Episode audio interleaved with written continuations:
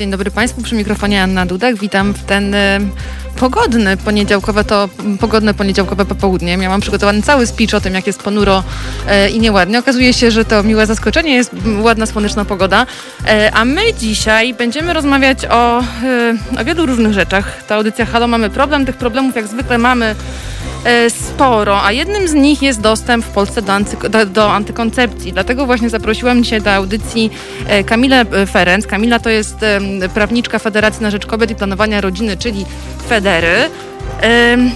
I będziemy rozmawiać o takim tworze, takiej publikacji, która nazywa się Atlas, Antykon Atlas Antykoncepcji. Przepraszam, że jestem zdyszana, pędziłam do Państwa bardzo szybko i trochę się prawie spóźniłam ale już powoli wchodzimy.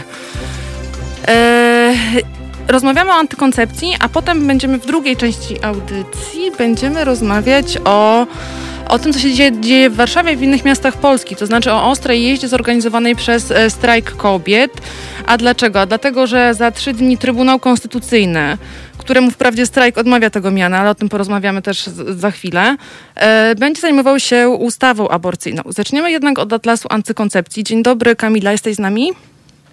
Dobry, Aniu, jestem. Bardzo mi miło, dzięki, że znalazłaś czas, żeby porozmawiać. To jest bardzo ważna publikacja. Atlas Antykoncepcji opublikowany po raz trzeci na zlecenie Europejskiego Forum Parlamentarnego do spraw populacji i rozwoju. E, co to takiego i skąd się wziął pomysł na to, żeby takie, e, taki raport publikować rokrocznie? No raport ten jest, no to jest taki rodzaj interaktywnej mapy, który jest poprzedzony badaniem wykonanym przez y, grupę e, czołowych ekspertów i ekspertek, w tym lekarzy, e, robiący przegląd w 46 państwach europejskich, nie tylko w państwach mhm. Unii Europejskiej, to warto podkreślić, przegląd dostępu do antykoncepcji. Antykoncepcja jest dzisiaj czymś bardzo ważnym, bo służy często y, nie tylko zapobieganiu niechcianej ciąży, co jest bardzo ważne i co może się przełożyć na przykład na spadek liczby y, aborcji, albo, y, albo przynajmniej, y, albo na przykład zapobiec ciążom nastoletnim i temu, żeby nastolatki nie wypadały z systemu edukacji, a potem z rynku pracy. Y, jest też antykoncepcja często leczeniem chorób hormonalnych, tak, zaburzeń hormonalnych, czy jakichś tego typu dyskomfortów, na przykład związanych z tym, że dziewczynka zaczyna miesiączkować i tak dalej. E, I ma bardzo ważną zdrowotną, jak i społeczną funkcję. Natomiast mimo, że mamy XXI wiek i wszystko wydaje się, że idzie naprzód, to niestety dostęp do tej antykoncepcji nie jest powszechny, nawet w krajach europejskich. No i ten atlas ma pokazać, jak tak naprawdę ta dostępność do środków, do informacji, do edukacji, do poradnictwa lekarskiego wygląda. I wygląda tak, że Polska jest na szarym końcu. Jest nawet dalej niż jej wschodni sąsiedzi. Na tej mapie jest zaznaczona takim czerwono-brunatnym kolorem. Być to symptomatyczne też. Tak. tak, to symptomatyczne. Właśnie dlatego, że u nas ten dostęp wygląda najgorzej. To, że nie jesteśmy jeszcze niżej w tym rankingu pod kątem wskaźników, bo też te wskaźniki procentowe E, antykoncepcji, tej dostępności. No U nas to jest wskaźnik 35%. Tak, 35%. Tak? W porównaniu na przykład do 90% we Francji, 75% w Niemczech, 66% I prawie 100 w Belgii, prawda? W Hiszpanii, tak, prawie 100 w Belgii. No to to jest bardzo niski, ale to, że on nie jest jeszcze niższy, to jest tylko i wyłącznie zasługa Pontonu, czyli grupy edukatorów i edukatorek seksualnych, którzy dobrowolnie, jako e, organizacja pozarządowa, swoim własnym sumptem e, na swojej stronie publikują e, opracowane przy udziale ekspertek, lekarek, psycholożek informacje e, na temat środków i metod antykoncepcyjnych. Tylko to, że Ponton nam załatwia takie źródło informacji, sprawia, że nie jesteśmy jeszcze niżej w tym rankingu, tak? Bo dostęp Bo jakikolwiek do tej informacji jest, natomiast nie zapewniony przez państwo. No właśnie, o tym za chwilę będziemy rozmawiać, jak państwo się nie mierzy z tymi rozmaitymi barierami w dostępie do do antykoncepcji, które, które występują. Właśnie, bo to nie jest tylko kwestia dostępności recept, prawda? Bo tu mamy cały szereg e, takich no, barier właśnie, takich przeszkód dużych e, i one są nie tylko, to nie polega tylko na tym, że na przykład idę do lekarza, który powołuje się na klauzulę sumienia i mówi, nie, nie wypisze pani tabletki, e, nie wypisze pani recepty na nie tylko na tradycyjną regularną antykoncepcję, ale też na tabletkę PO, czyli antykoncepcję awaryjną, ale to jest dalej, to co powiedziałaś, edukacja seksualna, która no nie istnieje, oprócz edukatorów, którzy właśnie robią to własnym sumptem i na własne też ryzyko, bo wiemy o projekcie ustawy, yy, o, o czym który jakby penalizuje edukację seksualną i działalność edukatorów, o tym za chwilę. Ale też na przykład to jest kwestia tego, że Całe placówki nie informują, e, i tak wynika z ubiegłorocznego raportu Federy, jeżeli dobrze pamiętam. Całe placówki medyczne nie realizują takiego swojego e, zadania, czyli na przykład nie informują kobiet o tym, że założenie wkładki e, wewnątrzmacicznej jest refundowane, prawda? Dokładnie tak. Co więcej, te placówki mające kontrakt z NFZ-em pobierają pieniądze za założenie lub zdjęcie takiej wkładki, co jest po prostu bezprawne, bo jest to świadczenie przysługujące nam z tytułu ubezpieczenia zdrowotnego, jest refundowane niestety bardzo się często zdarza, że kobiety nawet kilka tysięcy złotych potrafią zapłacić za coś, co powinno być e, darmowe. No właśnie, teraz tak, czytam te dane. W 2017 roku, jest to też rok, kiedy ten wskaźnik dostępności e, do antykoncepcji wynosił o 4% mniej jeszcze, prawda, w 2017 w 2018 roku. No w każdym razie w 2017 roku z możliwości tej założenia tej refundowanej wkładki skorzystało E, niewiele ponad 8 tysięcy pacjentek, a uwaga, e, inne, z innych danych wynika, że kobiet e, w wieku reprodukcyjnym albo około reprodukcyjnym jest e, zaraz, zaraz o wiele, wiele więcej, bo to jest kilkanaście milionów, prawda? Chyba 14, jeżeli dobrze milionów. pamiętam. To jest w wieku reprodukcyjnym my liczymy, że to jest 9 milionów kobiet w Polsce. Tak, no tak, a populacja potencjalnych pacjentek ginekologicznych, czyli kobiet powyżej 15, 15 roku życia, to jest 17 milionów, tak. Ale to są też kobiety, które nie mogą, dziewczyny, czyli młode kobiety, które nie mogą same pójść do lekarza. Polsce, e, jak się ukończy 15 rok życia, to można współżyć z osobą, która też ten wiek ukończyła, nie młodszą. E, oczywiście konsensualnie, żeby to było legalne. Jasne. Natomiast nie można samodzielnie pójść do ginekologa, urologa, androloga, dermatologa. Trzeba mieć zgodę rodzica, czasami to wygląda tak, że ten rodzic y, przychodzi też do lekarza, czasami da, musi dać y, na, na piśmie może tę zgodę, ale mimo wszystko trzeba tego rodzica o tym poinformować. I skutek jest taki, że nastolatki, które wstydzą się o tym rozmawiać z rodzicami, albo po prostu fizycznie z nimi nie mogą porozmawiać, bo rodzice unikają ta, tego typu rozmów, rezygnują z opieki medycznej, nie idą do tego lekarza i e, zwiększają ryzyko tego, że nie zostanie u nich wykryta jakaś choroba, że nie zostanie u nich wykryta infekcja przenoszona drogą płciową, że jakieś nieprawidłowości anatomiczne, które można byłoby na przykład e, jakimś zabiegiem zniwelować, nie są wykryte, bo po prostu nie ma kontroli lekarskiej. To jest straszne, że, przez, że w tak newralgicznym wieku, nastoletnim, ta opieka medyczna się po prostu nie zadziewa, tylko dlatego, że jest to temat tabu i prawo nakłada mm, no, ten właśnie e, rodzaj e, no, takiego stopera tak, w, w postaci konieczności uzyskania zgody rodzica na świadczenia, które no, nie powinny być kontrowersyjne, które po prostu czasami są zwykłą wizytą lekarską, poradą medyczną, e, z badaniem takiej pacjentki nastoletniej. Mnie to w ogóle szokuje, że nawet my, na, mówiąc nawet my, mam na myśli to, że y, Kamila, która jest, y, która działa z Federą od, od, od dawna, jest prawniczką, która się wybitnie zna na tych zagadnieniach i ja, dziennikarka, która pisze o prawach reprodukcyjnych, czyli jakby części praw kobiet, my także mówimy o tym, że to, to może się dziać coś kontrowersyjnego, kontrowersyjnego, podczas gdy wiemy, że absolutnie tak nie będzie, prawda? Jakby to ten, rodzaj takiego tabu wokół i seksualności i miesiączki na przykład, o czym zresztą będziemy rozmawiać w kolejnej części audycji, to się wszystko bardzo łączy, a tak naprawdę e, chodzi o takie programowanie i dziewcząt, dziewczynek, dziewcząt, potem młodych kobiet, kobiet do wstydu. To chyba jest duża część problemu, prawda? Oczywiście, że tak. I to jest, y, no to jest praźródło tych wszystkich problemów. Y, ja dzisiaj miałam rozmowę z położną z jednych z, Polski, z jednego z polskich szpitali, która też skarżyła się na to, jak trudno jest jej, która chce pomagać pacjentkom, robić to, e, bo system na to nie pozwala, nakłada mnóstwo obostrzeń e, i procedur, które po prostu zniechęcają te pacjentki, żeby realizować swoje prawa, no właśnie dotyczące poronienia, terminacji ciąży, rodzenia w ogóle. E, I to, co ona też zauważa, to że na przykład pacjentki są, wstydzą się tego, że poroniły, tak? To, jest, jest naturalny proces. Tak, to jest w ogóle to nie zależy absurd, prawda? Że... Tak. A one czują się winne, że poroniły. To jest coś strasznego, że w głowach mamy zakodowane, że że biologia, która nie zawsze idzie zgodnie z naszymi marzeniami, y, jest jakąś naszą winą. To, że to, że na przykład, że nie urodziłyśmy w sposób bezproblemowy pię pięciorga dzieci i to wyłącznie naturalnie, jest czymś, co zależy po pierwsze od nas, po drugie jest właśnie w jakiejś sferze wstydu, winy, e, odpowiedzialności. Nie, nie musimy przepraszać za to, że jesteśmy kobietami, że nasze zdrowie jest takie czy nie inne, albo że mamy jakiś określony rodzaj marzeń czy potrzeb, które czasami nie są e, zgodne na przykład z jakimś takim konserwatywnym modelem rodziny. Dla mnie też szokujące jest to, że właściwie marzeniem może być też wizyta u ginekologa, bo okazuje się, że jakby ta dostępność do takiej podstawowej, naprawdę bardzo podstawowej opieki medycznej e, jest na, na bardzo niskim poziomie. Oczywiście nie, to jakby ta mapa i te, i te miejsca, gdzie ta dostępność jest ograniczona albo bardzo ograniczona e, do ginekologii czy e, ginekologa czy opieki położniczej, one się różnią w zależności od regionu Polski. Wiadomo, że w większych miastach i większych ośrodkach to jest inaczej, no ale jednak to jest tak, że y, na. Muszę znaleźć te dane.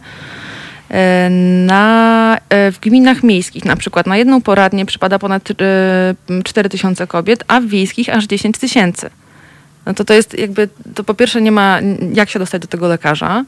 Terminy oczekiwań są długie. I, i co wtedy?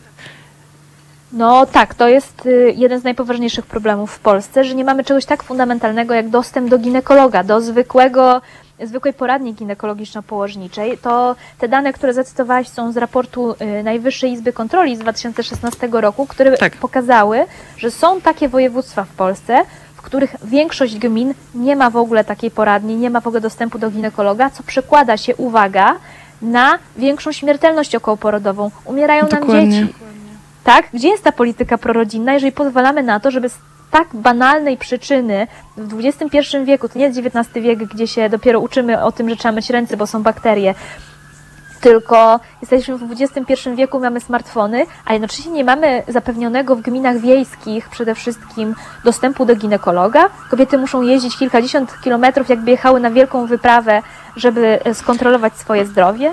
Tak, i dodajmy, że bardzo często to są e, miejsca w Polsce i całe regiony, które są fatalnie skomunikowane, to znaczy nie ma komunikacji podmiejskiej, e, więc naprawdę jest problem. Chciałam przypomnieć takie, taką interpelację, którą w ubiegłym roku złożyła posłanka Sylwia Spurek.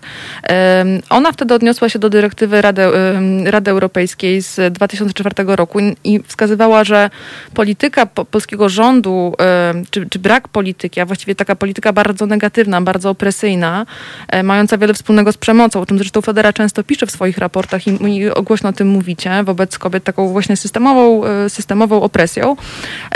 A więc e, odmowę dostępu do dóbr i usług, gdy z natury swojej dotyczą one tylko jednej płci, należy uznać za dyskryminację ze względu na płeć. Dokładnie tak. Druga rezolucja.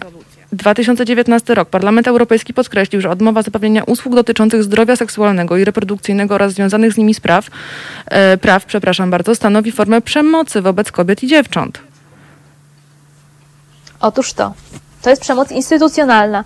Instytucje nie wykonują swoich obowiązków wobec nas, żeby zapewnić nam e, środki, metody, e, e świadczenia, personel, który zadba o nasze zdrowie, w tym zdrowie reprodukcyjne. To, że ono wygląda inaczej u kobiet niż u mężczyzn, no bo to kobiety rodzą dzieci, to nie znaczy, że my y, mamy być, pozostać w jakiejś szarej strefie i same sobie y, z tym radzić. Nie. To y, znaczy, że trzeba nam czasami zapewnić więcej, tak? Właśnie i o tym, jak z tej szarej strefy wychodzić, jak same z niej wychodzimy, jak Federa zresztą przoduje w tym wyciąganiu kobiet i, i wychodzeniu z tej właśnie szarej strefy, w której w ogóle nie powinnyśmy być, to zacznijmy od tego. Ale o tym będziemy rozmawiać i o tym, co y, rząd powinien robić i czego bardzo nie robi, albo działa właśnie wbrew temu, o czym rozmawiamy, wbrew na, na przykład zaleceniom Komisji Europejskiej. O tym porozmawiamy po pięcio albo może nawet sześciominutowej przerwie. Kamila zostanie oczywiście z nami. Za chwilę się połączymy po krótkiej przerwie muzycznej. Słuchajcie powtórki programu. Halo Radio. Pierwsze radio z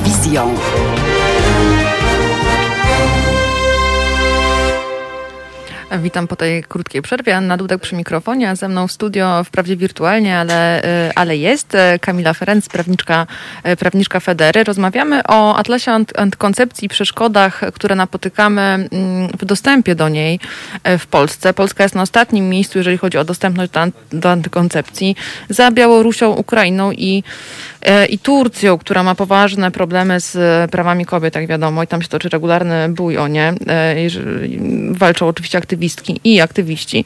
E, na tej konferencji prasowej kilka dni temu, kiedy Atlas był prezentowany, Kamila e, powiedziałaś e, coś takiego. Za te bariery odpowiada rząd, który mimo interpelacji nie interesuje się tym tematem i nie dba o tę sferę naszego, zdrowia.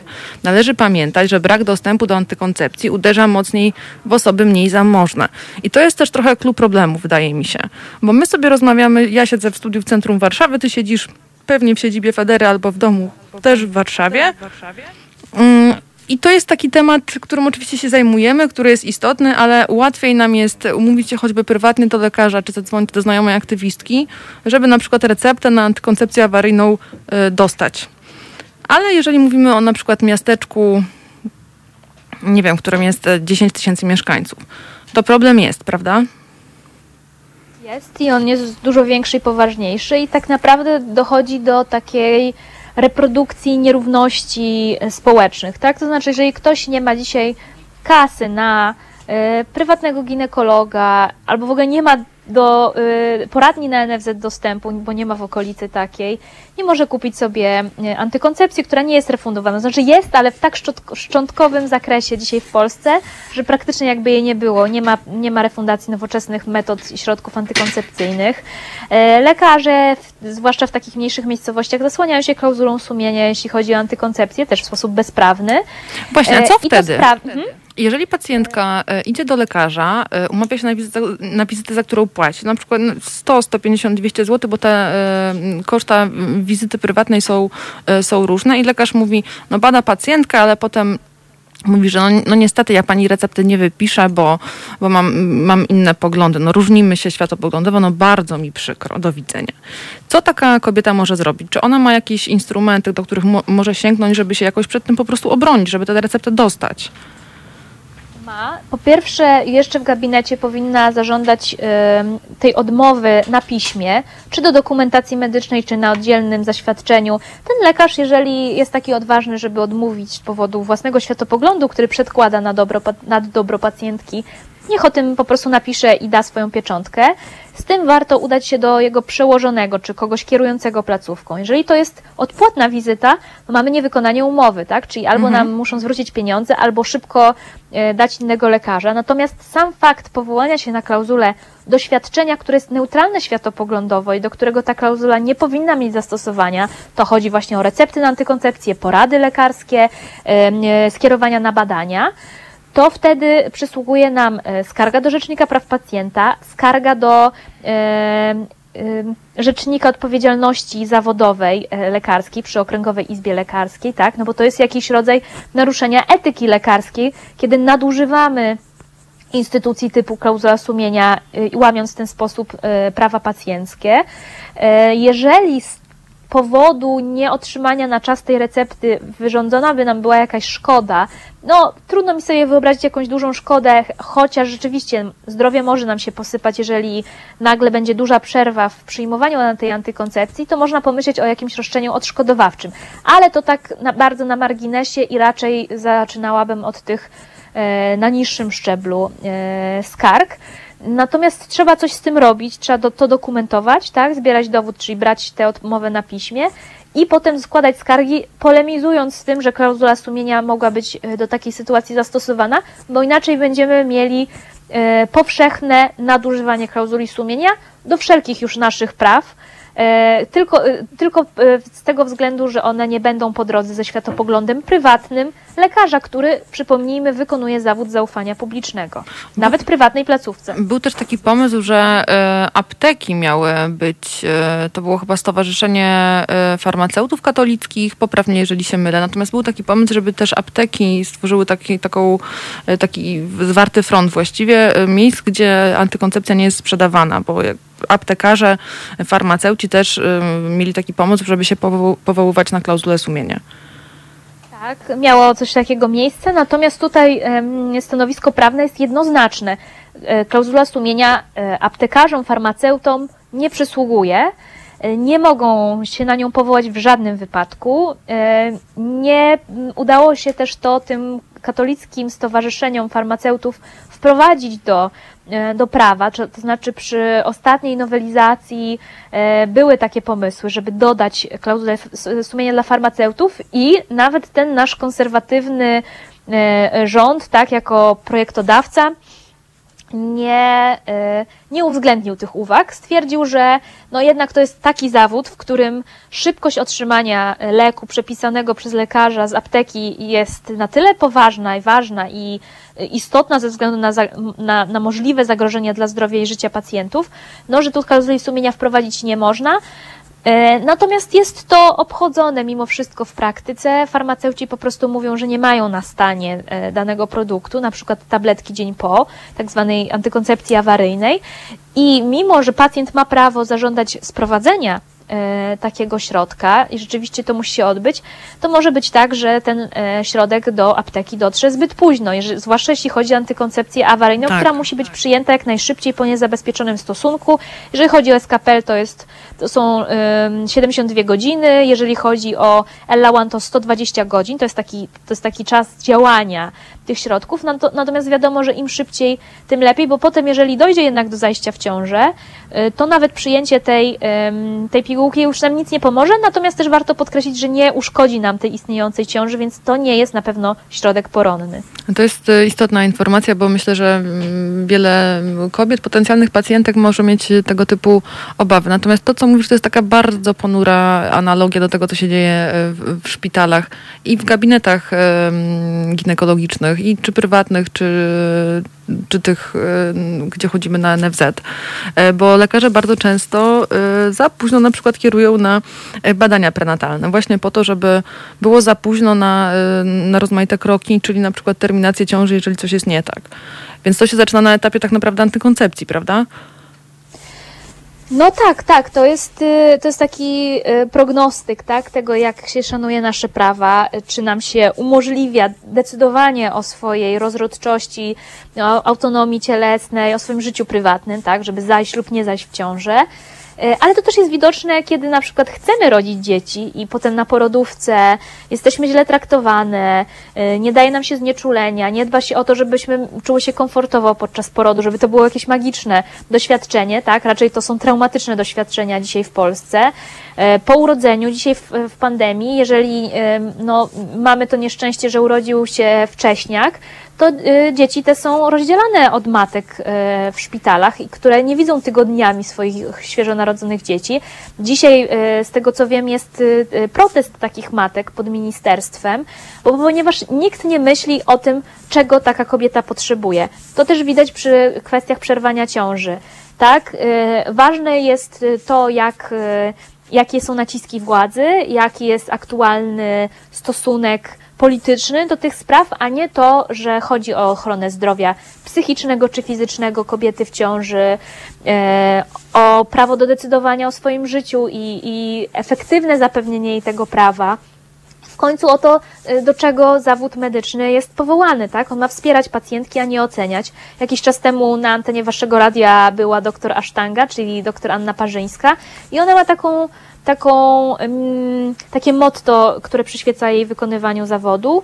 E, wspieram, nie oceniam, no bo lekarze nie są od oceniania pacjentek, są od wykonywania prawa, które dzisiaj, no niestety, na wielką skalę jest niewykonywane. Odmawia się recept na antykoncepcję, odmawia się skierowań na badania prenatalne, odmawia się arbitralnie i bezprawnie przerywania ciąży, mimo że pacjentki spełniają ku temu przesłanki i mają tego prawo jeszcze, bo od czwartku może się to zmienić. Tak, zaraz y, płynnie przejdziemy do, bo to jest tak naprawdę jeden i ten sam temat, to znaczy kwestia naszych praw y, reprodukcyjnych, za, za tym idzie naszego zdrowia reprodukcyjnego. Natomiast to rzeczywiście, co mówiła Anka Parzyńska, czyli doktora Sztanga, to nie jest niestety częste podejście. Y, lekarze, choć naturalnie są też lekarze y, empatyczni, fantastyczni, którzy rzeczywiście są, wykonują swój zawód z y, jakimś takim rodzajem powołania, i właśnie dużego zrozumienia mm, e, pacjentek. E, porozmawiajmy o tym, co się będzie dzisiaj działo. Zacznie się o 16 pod Trybunałem właśnie. To znaczy zacznie się ostra jazda, to jest nazwa, którą strajk kobiet nadał protestowi samochodowemu. Dziewczyny ze strajku podkreślają, że są w przeciwieństwie do rządu, jego przedstawicieli odpowiedzialne, więc nie będą nikogo narażać na e, możliwość nawet zarażania się, a w tłumie ludzi wiadomo, że bardzo trudne jest utrzymanie dyscypliny, czego na przykład nie wie episkopat, który radośnie poz, e, pozował do zdjęć bez maseczek podczas któregoś ze spotkań. Jak się potem okazało, kilku hierarchów było, zostało zarażonych. E, e ale e, 22 października, czyli za trzy dni, Trybunał Konstytucyjny zajmie się przesłanką embriopatologiczną, czyli elementem E, ustawy aborcyjnej, de facto antyaborcyjnej. Co tam się będzie działo? No może dojść do, e, znaczy scenariusze mogą być różne, ale efekt ich może być e, podobny. To znaczy Trybunał może od razu wydać wyrok i niestety spodziewamy się, że ten wyrok będzie dla nas niekorzystny, bo będzie zapisany na zamówienie. O tym, czy w ogóle nazywać to wyrokiem, to za chwilę, o tych wszystkich wątpliwościach tak. formalnych. Natomiast y, y, ta decyzja zapadnie, najprawdopodobniej będzie oznaczała zakaz aborcji z powodu wad płodu w Polsce całkowicie. Ewentualnie y, mam takie przewidywania, że być może ten wyrok będzie zakresowy i, y, i będzie oznaczał, że o ile wady płodu, które są śmiertelne, tak, doprowadzą mhm. do, do, do śmierci tuż po urodzeniu, czy na przykład bezmózgowie, brak czaszki i tak dalej, rzeczywiście jeszcze będzie przez Trybunał dopuszczony, tak, wszelkie inne wady, które uniemożliwiają normalną egzystencję, które wymaga, nie są do wyleczenia, nie są do e, odwrócenia, e, powodują tylko i wyłącznie na przykład przykucie do łóżka tego dziecka, e, bardzo kosztowną rehabilitację, to podejrzewam, że Trybunał na przerwanie ciąży w takich przypadkach, żeby jednak kobiety czy rodziny mogły na własnych warunkach godnie tę sprawę zakończyć i jakby decydować o swoim życiu, myślę, że na to Trybunał nie pozwoli. Pytanie tylko, czy wyda ten wyrok od razu, czy odroczy wydanie wyroku, przeprowadzi wyłącznie rozprawę, na której będzie e, wnios, przedstawiciel wnioskodawcy, e, będzie pewnie przedstawiciel prokuratora, prokuratora generalnego e, i być może ten wyrok zostanie wydany trochę później, ale to nam najpewniej od, odroczy to na kilka tygodni i, tak, i jednak tam, tam koniec końców zarzuty, ten skutek nastąpi. Tam były jakieś takie zarzuty formalne mm, tego rodzaju, że ponieważ Warszawa znalazła się w czerwonej strefie, to zgromadzenia powyżej 15, 15 e, osób są, no, nie powinny się odbywać. A wiadomo, że osób w, wówczas w Trybunale byłoby więcej. Ale znowu chodzi o takie arbitralne decydowanie o tym, co możemy, a co nie możemy. To znaczy, ewentualnie Trybunał powie, że no, jeżeli rzeczywiście ta wada jest taka dramatyczna, większość tych wad, które są wskazówką do, czy przesłanką do terminacji ciąży jest dramatyczna, inaczej by tego nie było po prostu. Czyli znowu... pani Przyłębska i inni, inni sędziowie będą e, decydować. Mówiłaś, że to jest wyrok na polityczne zamówienie, to znaczy wyrok. E, wyrok czy nie wyrok, ja nazywam to wyrokiem. Trzymam się tych jakby względów formalnych. Wiem, że środowiska kobiece bardzo protestują, zwłaszcza, zwłaszcza strajk kobiet mówi o tym jako o oświadczeniu. Może o tym. Można, mhm. mhm. można to nazywać y, y, różnie. No, z mojej perspektywy takiej konstytucyjno-prawnej, no nie jest to wyrok, tak jak nie jest to trybunał, ponieważ jest obarczona wieloma wadami formalnymi, jeżeli chodzi o powołanie sędziów. I od jakiegoś czasu zasiadają w nim politycy, którzy przed chwilą jeszcze byli aktywnymi politykami Bardzo aktywnymi. partii E, bardzo aktywnymi, to mocno uderza w niezależność, niezawisłość, te, te, te fundamentalne zasady, no ale też zostało naruszonych bardzo wiele przepisów konstytucyjnych e, dotyczących funkcjonowania Trybunału. Natomiast skutek mm, będzie tego typu, czy ja jestem słyszana tak, cały tak, czas? Tak, tak, tak. tak, dobrze. Skutek będzie taki, że szpitale, urzędnicy, funkcjonariusze publiczni, którzy podlegają jednak rządowi, tak, władzy wykonawczej, będą realizować te decyzje, oświadczenie, jak zwał, tak zwał. Czyli z naszej perspektywy nie będzie to legalne posunięcie, ale konsekwencje praktyczne będą niestety dramatyczne.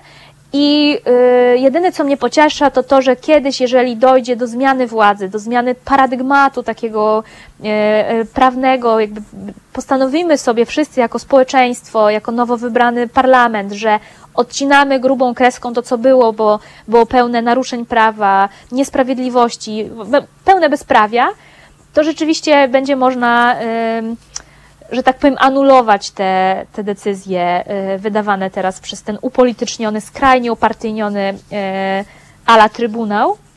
Natomiast zanim to nastąpi, to setki, tysiące kobiet będą głęboko pokrzywdzone i zranione tym, że władza, po prostu politycy w garniturach podejmują te decyzje za nich i za nas. I polityczki, czyli. E, czyli strażniczki patriarchatu, strażniczki systemu, którego opłaca im się z różnych powodów bronić, co jest wydaje się w ogóle absurdalne i niewyobrażalne, a jednak bardzo sprawnie działa, nie tylko u nas, ale w każdym, w każdym miejscu, gdzie mm, są konserwatywne rządy i skrajnie, co zwykle oznacza skrajnie antykobiece podejście, bo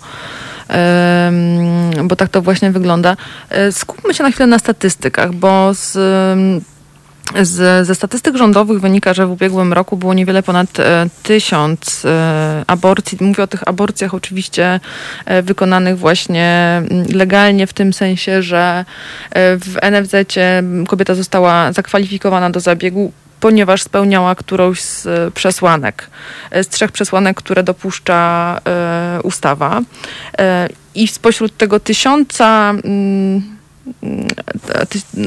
przeprowadzonych terminacji ciąży, 96 chyba, albo ponad 96% to były terminacje ciąży związane z letalnymi albo wadami płodu, albo ciężkimi uszkodzeniami tego płodu. Czyli jeżeli oni się teraz pozbędą tej przesłanki, to wszystkie te kobiety zostaną zmuszone do donoszenia tej ciąży. Tak, mm, te, które będą miały pieniądze i możliwości, będą mogły wyjechać za granicę, przy czym też y, będą to robiły w lęku, że na przykład partner, który z nimi pojedzie, y, i będzie, albo będzie je po prostu wspierał w tej decyzji, mimo że ta aborcja będzie legalna za granicą, w klinice y, zagranicznej, to nie wiadomo, jak zachowa się polska prokuratura, która już różne rzeczy nam udowodniła w ciągu ostatnich kilku lat i może spróbować postawić zarzuty takiemu partnerowi, czy nie, przyjaciółce, mamie, za to, że pomaga w aborcji, która na terenie Rzeczpospolitej Polskiej jest niedopuszczalna, tak? Oczywiście tu mamy argumenty y, prawne kontra takiej, y, takiemu y, działaniu, no bo jeżeli coś jest legalne za granicą, to nie mamy spełnionego wymogu podwójnej karalności, no ale wciąż ten strach i to zastraszenie i to, że kodeks karny ciągle przewiduje kary więzienia za, za wykonanie aborcji ponad to, co przewiduje restrykcyjna ustawa antyaborcyjna, dla lekarzy, dla osób pomagających, dla osób wspierających, to wszystko sprawia, że te pacjentki są samotne, rezygnują, są zagubione e, i bardzo na tym cierpi ich życie i zdrowie psychiczne. Natomiast wyobraźmy sobie kobietę, która ma już kilkoro dzieci, nie ma pieniędzy, żeby wyjechać w ogóle za granicę, nie mówiąc o opłaceniu pobytu w klinice aborcyjnej no taka kobieta po prostu będzie zmuszona, żeby urodzić dziecko, być może już kolejne z wadą genetyczną, które nie jest zdolne do samodzielnej egzystencji, które jest przykute do łóżka. Te wady genetyczne no, mogą się powtarzać, bo wynikają z jakiejś historii genetycznej rodzinnej. E, no i tej osobie ani 500, plus, ani wszelkie zasiłki, które e, daje państwo, nie będą wystarczające, żeby siebie, dzieci i rodzinę utrzymać na jakimś godnym poziomie. Do tego doprowadzi wyrok Trybunału, tak zwanego Trybunału Konstytucyjnego. Zasiłki zresztą dodajmy yy, śmieszne, bo ja ich nie nazwę inaczej. Znam matki, które wychowują niepełnosprawne dzieci, także dorosłe dzieci i te zasiłki pielęgnacyjne są naprawdę niewystarczające. Mało tego, kobiety, rodzice szerzej, natomiast to są głównie kobiety, e, które korzystają ze świadczeń na przykład pielęgnacyjnych, nie mogą pracować, to znaczy dorabiać, bo jeżeli to robią, to tracą prawo do świadczeń. To jest kolejny absurd. Ale to, co powiedziałaś właśnie, że w sytuacji, kiedy to jest kobieta, która już ma dziecko, czy, czy kilkoro dzieci. Jakiś czas temu roz, robiłam taką rozmowę z profesor Michelle Oberman z e, Uniwersytetu w Kalifornii w Santa Clara. E, ona jest taką badaczką, która, mm, no, która zjeździła całą Amerykę Północną i Południową napisała monumentalną książkę na temat tego, jak wygląda dostęp do praw, czy respektowanie praw reprodukcyjnych w obu Amerykach. No, wnioski są niestety nieoptymistyczne, nawet porażające. Natomiast jej główna konkluzja jest taka, i to wynika ze wszystkich badań, e, że decyzje o terminacji ciąży, aborcji podejmują w 60% kobiety, które już dzieci mają. To jest jakiś taki e, głupi mit związany z tym, że to, to jest kwestia, nie wiem, promiskuistycznych na przykład nastolatek prawda? No, wiem, że ze statystyk Federy wynika to samo. To są bardzo często kobiety, które już dzieci mają i chcą po prostu mieć prawo, które mają i one powinny być niezbywalne do tego, żeby rzeczywiście decydować o tym, jak ich rodzina wygląda, wygląda albo nie wygląda. Dokładnie tak, to są dojrzałe, yy, świadome kobiety po 30, po 40, już matki. I mam jedno pytanie. Jeżeli my ufamy E, kobietom co do tego, żeby miały dzieci i się nimi opiekowały, to dlaczego nie chcemy im zaufać, jeżeli mają podjąć decyzję o tym, czy kontynuować ciążę, czy nie, zwłaszcza jeżeli słyszą tak straszną diagnozę embryo, embryopatologiczną. E, I ja na przykład ufam polskim kobietom, czy w ogóle kobietom w Polsce, bo to nie muszą być Polki, że są mądre, że są świadome, że są dobre i że potrafią te decyzje podejmować dla siebie, dla swojej rodziny, dla swoich dzieci. No ale, y, ale właśnie nie zapominajmy też o tym, że one mają prawo ją podjąć dla siebie, bo yy, poświęcę, jakby yy, życie kobiety to nie musi być tylko i wyłącznie poświęcenie. Ona ma prawo wkalkulowywać w swoje decyzje to, czego ona potrzebuje i czego pragnie E, i jak chce, żeby wyglądało jej życie i nie musi za to przepraszać. I znowu, to powinno być oczywiste. To, powinno, to jest nasze prawo, niezbywalne prawo, które jednak e, zostaje nam e, wyszarpywane, zabierane krok po kroku i to się dzieje na naszych oczach od kilku, kilku lat. Tak naprawdę od 93 roku już, kiedy zawarto tak zwany kompromis aborcyjny. Wiemy dokładnie, że to nie był żaden kompromis, to był traktat handlowy między episkopatem i ówczesnym rządem, ale to jest osobny temat. E, chociaż też gdzieś tam istotny, mm, istotny wątek. Jak wyglądają takie statystyki, liczby, jeżeli chodzi o korelację między zaostrzeniem prawa a spadkiem liczki, e, liczby aborcji. Czy faktycznie jest tak, że drakońskie zaostrzenie prawa, bo przecież to się dzieje na Malcie na przykład, w Salwadorze, w wielu miejscach na świecie. Jeżeli chodzi o Europę, to długo to była Irlandia i Malta teraz została właśnie Polska i Malta, gdzie e, prawo jest najbardziej restrykcyjne na, na kontynencie. E, czy to się przekłada na spadek liczby aborcji? Absolutnie nie. Aborcje były, są i będą, bez względu na to, jakie jest prawo. Jeżeli prawo zakazuje, to tylko i wyłącznie przenosi aborcję w szarą strefę, gdzie jest bardziej niebezpiecznie, gdzie jest samotność, gdzie jest, y, gdzie jest cierpienie y, kobiet skazanych właśnie na, na bycie w tej szarej strefie, gdzie nie ma opieki lekarskiej, psychologicznej y, i tak dalej, gdzie nie ma też solidarności, gdzie się o tym nie mówi. Dlatego nam się wydaje, że tych aborcji jest tak mało, bo przecież jest restrykcyjne prawo. Nie. I, ich jest bardzo dużo. Szacuje się, że między 50 a 120 tysięcy rocznie, ale my o nich nie wiemy, bo nikt o nich nie mówi, bo, bo jest tabu, bo jest stygmatyzacja, bo jest kodeks karny, który sprawia, sprawia, że aborcję postrzega się jako przestępstwo, mimo że kobiety, co podkreślmy, nie są karane za własną aborcję nigdy. E, no ale na pewno nie jest tak, że, e, że tam, gdzie jest restrykcyjne mm, prawo, tam jest więcej dzieci się rodzi. Wręcz przeciwnie, tam, gdzie jest dostęp pełen do antykoncepcji, gdzie jest liberalne prawo aborcyjne, gdzie kobieta czuje się bezpiecznie, żeby zajść w ciążę, bo wie, że w każdej chwili może porozmawiać o każdej opcji z lekarzem i swobodnie te decyzje podjąć, ale też ma czas, nie jest obarczona barierami dotyczącymi tej decyzji, więc ma czas, żeby się też dobrze zastanowić, żeby przedyskutować to ze swoimi przyjaciółmi, rodziną, kimś bliskim. Tam rodzi się więcej dzieci. Więc jeżeli chcemy mieć e, politykę prorodzinną, to przede wszystkim zadbajmy o kobiety, o ich komfort, o ochronę ich zdrowia reprodukcyjnego i wtedy możemy liczyć na to, że one będą zachodzić w ciążę.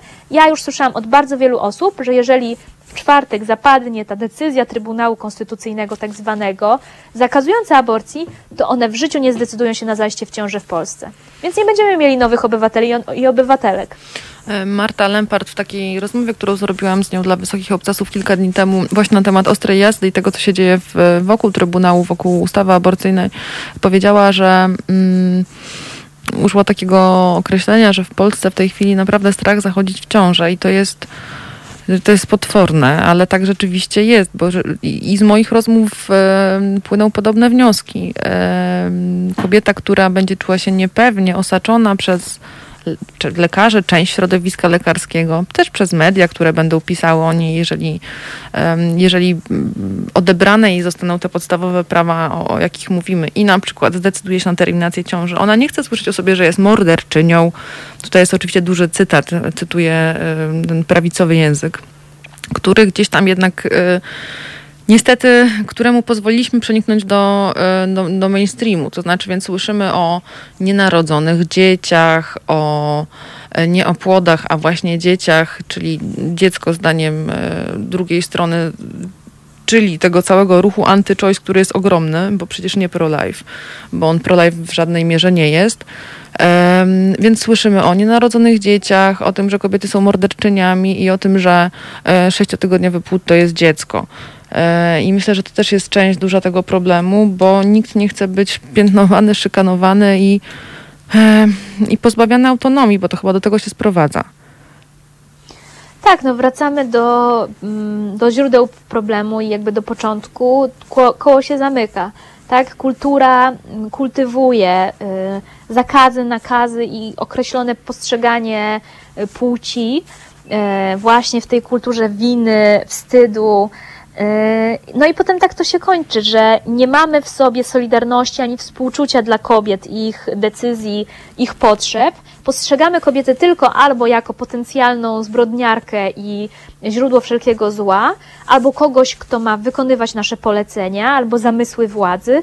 No nie, no to do tego się nie może sprowadzać, tak? To, to jakby temu trzeba powiedzieć yy, wielkie stop. Ja jestem trochę zasmucona, że kręgi aktywistyczne rzeczywiście się bardzo mocno mobilizują, polityczki się w Sejmie mobilizują, zarówno z Koalicji Obywatelskiej, jak i z Lewicy. Jakby bardzo dużo działań zostało z ich strony wykonane, żeby nie doszło do tego, do tego haniebnego wyroku tak zwanego Trybunału, ale niestety społeczeństwo śpi. Tak, po, po wielkich czarnych protestach, które były fenomenalnym przebudzeniem i mobilizacją społeczną, Teraz nie widzę, żeby kogokolwiek to interesowało, a możemy się obudzić w kraju, w którym za chwilę jako kobiety będziemy no, w praktyce ubezwłasnowolnione, jeżeli chodzi o naszą własną rozrodczość, tylko dlatego, że władza swoją, no właśnie swoje zdobycie władzy postrzega jako y, narzucanie światopoglądu i siłą innym osobom. No to jest, y, to jest rzecz y, kuriozalna, ale niestety y, jest to element naszej codzienności. A jednocześnie w siłę rosną takie środowiska no, nie bójmy się tego słowa fundamentalistyczne. E, to znaczy tak zwanych obrońców życia. Właśnie to jest kolejne takie, takie słowo, hasło, wytrych ukute przez e, ruch anty, anty-choice. E, obrońcy życia. No jakiego, po pierwsze, jakiego życia? Jacy obrońcy? Wręcz przeciwnie, właściwie oni działają, znaczy to życie, to interesuje ich tylko w momencie, kiedy rzeczywiście wszystko rozgrywa się w macicy, potem zainteresowanie tracą. Ale rzeczywiście jest tak, że mm, ten ruch urósł w siłę. Ci aktywiści, oni bardzo prężnie działają w sieci. Na przykład są w stanie, to była głośna sprawa kilka miesięcy temu, jedna z aktywistek jednej z fundacji e, dopadła e, dziewczynę, nastolatkę w ciąży, która szukała e, szukała pomocy w tym, jak przerwać ciążę bezpiecznie. Mm, I sobie tylko znanymi sposobami, pewnie dużą perswazją, wzbudzeniem poczucia winy i, i resztę możemy sobie wyobrazić, skontaktowała się z rodziną tej dziewczyny mm, z, e, z, z chłopakiem, z którym w w te ciąże zaszła i oni ją zmusili do donoszenia tej ciąży. I to się dzieje często, coraz częściej. I to jest też przerażające, że um, to są też osoby, które na przykład mówią, że no tak, no atak na kliniki aborcyjne, no celu święca środki, no tak, tak, taki jest boski plan, trzeba temu przeciwdziałać. Dlatego ja apeluję w, w dobie rosnącego, naprawdę już bardzo rosnącego w siłę fundamentalizmu, dziewczyny, kobiety, y, sojuszniczki, sojusznicy, y, mówmy głośno i głośno się sprzeciwiajmy. Mówmy o swoich doświadczeniach, o tym, jakie mamy potrzeby, o tym, jakie mamy prawa, domagajmy się głośno tych praw. Ja wiem, że to znowu trochę przerzucanie tej odpowiedzialności i ciężaru na nas, no ale inaczej nie zwyciężymy, tak? Nawet jeżeli będą was nazywać feministkami, co dla mnie jest komplementem, mogą was nazywać jak chcą. E, może na początku będzie trudno, ale inaczej nie przewalczymy tego, co próbuje się z nami jako kobietami w społeczeństwie zrobić, czyli po prostu użyteczną, darmową pracę opiekuńczą e, i reprodukcyjną.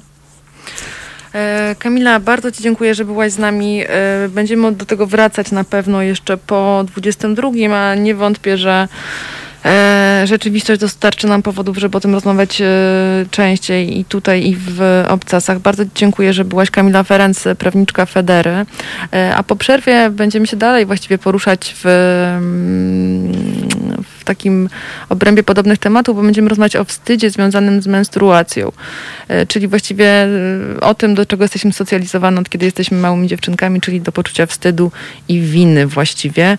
A ja jeszcze tylko przed, przed przerwą, która za chwilę, przypomnę o tym, że w dużej mierze tę sytuację, która jest, zawdzięczamy Kościołowi katolickiemu, który właśnie dobił targu z rządzącymi 27 lat temu, w związku z czym zachęcam Was serdecznie do i proszę o wspieranie nas e, na zrzutce. E, informacje na temat e, zrzutki, którą prowadzimy na utrzymanie radia, znajdziecie na naszej stronie na Facebooku i na stronie Halo Radio. Po to właśnie, żebyśmy mogli o tym mówić, mówić dużo i mówić głośno z takimi ekspertkami jak Kamila. Kamila, jeszcze raz bardzo Ci dziękuję. Jesteśmy w kontakcie, na pewno będziemy działać, a Państwa zapraszam na przerwę. Słuchajcie powtórki programu.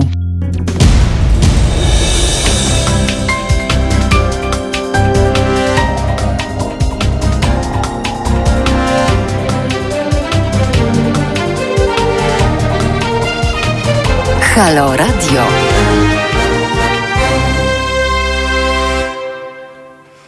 E, witam po kolejnej przerwie, która była nieco dłuższa, a to dlatego, że mieliśmy niejakie problemy z łączeniem się z gościnią kolejną naszą, a naszą kolejną gościnią, ale małe problemy, które natychmiast realizacja świetnie ogarnęła, bo jest fantastyczna.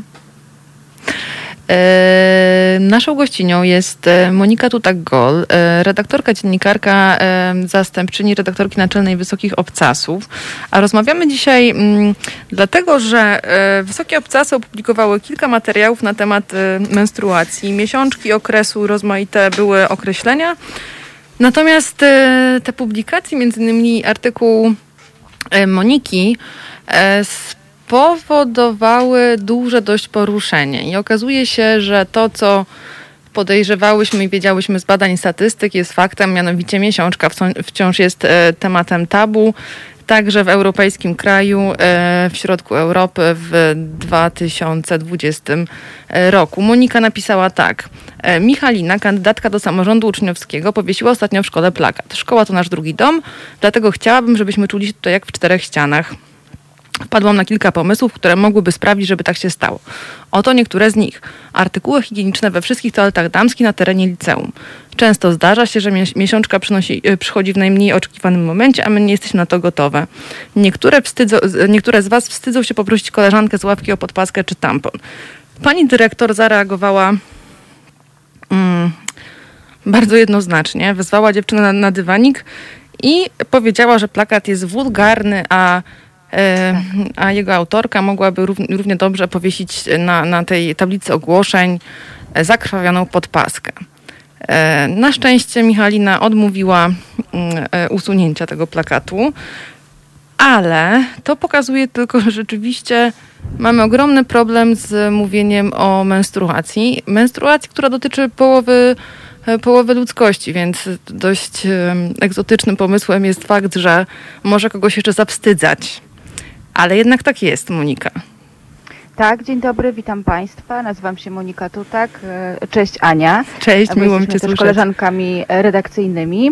E, niestety tak jest e, i sytuacja z Michaliną ewidentnie pokazuje, że ten temat jest bardzo mocno stabuizowany, chociaż ja uważam, że cały czas że już nie powinniśmy od dawna mówić o miesiączce jako o tabu, bo jest to po prostu kontrefektywne dla kobiet. Miesiączka jest, miesiączka istnieje, miesiączka będzie. Miesiączka generuje liczne problem, problemy społeczne również e, i jak choćby ubóstwo menstruacyjne, e, czy wykluczanie dziewczynek z, z różnych zajęć sportowych. E, I ten temat e, budzi ogromne kontrowersje i ja cały czas nie wiem dlaczego. I muszę powiedzieć, że jestem dumna, że Gazeta Wyborcza zdecydowała się na okładkę z ilustracją Marty Frey, e, ilustracją menstruacyjną, ale rzeczywiście te komentarze były bardzo różne. To znaczy, mi się wydaje, że my wciąż nie akceptujemy i wstydzimy się swojej fizjologii i bardzo często słyszymy, że takie tematy są bez sensu, nie do pomyślenia, co to jest. Wiadomo, że przecież fizjologia nie powinna być tematem publicznym, a już na pewno nie miesiączka. I bardzo często piszą tak kobiety, co jest ciekawe. No właśnie. I, I to one mają z tym czasem mam wrażenie nawet większy problem niż mężczyźni, których y, zatyka po prostu, ale mm, one często mówią, że mm, nikt tego nigdy nie polubi, że wiadomo, że takie tematy są odstręczające, po co to robić. E, ja nie wiem, dlaczego tak mówią. Rozmawiałam z Kamilą Raczyńską, Homin, edukatorką seksualną mhm. i dulą, no i ona mówi, że mm, z punktu widzenia społecznego, fizjologia kobieca, e, krwawienie związane z miesiączką jest cały czas uznawane za brudne, nieestetyczne i niefajne i dlatego ten temat budzi aż taki opór i dlatego dziewczynki w szkołach, które upominają się o artykuły higieniczne, musimy sobie zdawać sprawę z tego, że wiele dziewcząt e, nie ma dostępu do artykułów higienicznych w Polsce. To, to jest niewyobrażalne, ale tak jest. To wynika bardzo często ze wstydu, i z tego odium, które dotyczy miesiączki, dziewczynki, które zaczynają menstruację, nawet nie mają kogo zapytać e, o podpaskę czy tampon. E, tym bardziej w szkołach powinny być. Czyli znowu miejsca, edukacja seksualna. tak, dokładnie, dokładnie. E, takie Fantastyczną sprawę robi akcja Menstruacja, która e, zamieszcza pudełka z tamponami, podpaskami w polskich szkołach, w szkołach, które się zgodziły na to. A tych polskich szkół wcale nie jest jeszcze tak dużo. Co mnie zdumiewa, to to, że mm, okazuje się, że polska szkoła nie jest miejscem, gdzie o miesiączce się rozmawia. O miesiączce się nie rozmawia, bo w polskiej szkole nie ma edukacji seksualnej. To znaczy nauczyciel nie oburza e, niewiedza uczniów na temat seksualności, E, wręcz przeciwnie, to, że chcą być świadomymi swojej cielesności, seksualności, fizjologii osobami, e, budzi jakąś irytację i niezrozumienie. To tak jakby to było grzeszne, prawda? Tak jakby brudne, właśnie tak, brudne jakby i grzeszne. to było grzeszne, brudne, ale co słyszą nastolatki na zajęciach z z wychowania do życia w rodzinie. Ostatnio opowiadała mi Marta Majsza, która przeprowadzała badania na temat dorastających dziewcząt i mówiła, że wiele z nich opowiadały jej historię, kiedy na wychowaniu do życia w rodzinie, które bardzo często w wielu szkołach prowadzi katechetka, dziewczynki słyszą, że y, używanie tamponów jest grzeszne, bo dotykanie tych miejsc jest grzeszne i żadne intrawaginalne środki nie powinny być akceptowane e, przez dziewczęta. No to jeśli to są dwunastoletnie dzieci, dziewczynki, e, one nie mają szansy nawet na dyskusję z, e, z taką osobą, która prezentuje taki, a nie inny światopogląd. Nikogo dziś nie obchodzi, w jaki sposób nastolatki szukają informacji na ten temat i że być może niektórych z nich nie stać na podpaski ani na tampony, że są w Polsce dziewczynki, które naprawdę wkładają w majtki pocięte t-shirty albo papier toaletowy, a poplamione spodnie zasłaniają bluzą i że z tego powodu, no uwaga, nie chcą chodzić do szkoły, ani wychodzić z domu. Tak, i na przykład zaczynają siebie nie lubić. I zaczyna się nierówność, zaczynają się jakby ten, to, to mówi się o wyrównywaniu szans. No jakie wyrównywanie szans, jeżeli dziewczynka, e, czy starsza dziewczyna, no spędza na przykład w domu, bo się źle czuje, albo bo się wstydzi, albo bo nie ma na y, pieniędzy na y, podstawowe przecież środki higieniczne, ona zostaje w domu, opuszcza, opuszcza lekcje. I teraz tak, y, według danych UNICEF-u i e, Światowej Organizacji Zdrowia ubóstwo menstruacyjne dotyczy, uwaga, około 500 milionów kobiet na całym świecie. E, w Szkocji e, wprowadzono takie regulacje, z których wynika, że te y, środki są raz, że refundowane, dwa, że są w szkołach. To była w ubiegłym roku, to był taki duży krok, który zresztą jedna z e, posłanek szkockich, to było świetne, wystąpiła w parlamencie i opowiadała po prostu o swoim, o swoim okresie, gdzie ludzie byli e, zszokowani, w części parlamentarzyści, parlamentarzystki być może mniej, ale dalej. Przeciętna kobieta przechodzi w swoim życiu od 350 do 450 miesiączek, a na środki higieniczne wydaje łącznie około 20-30 tysięcy złotych.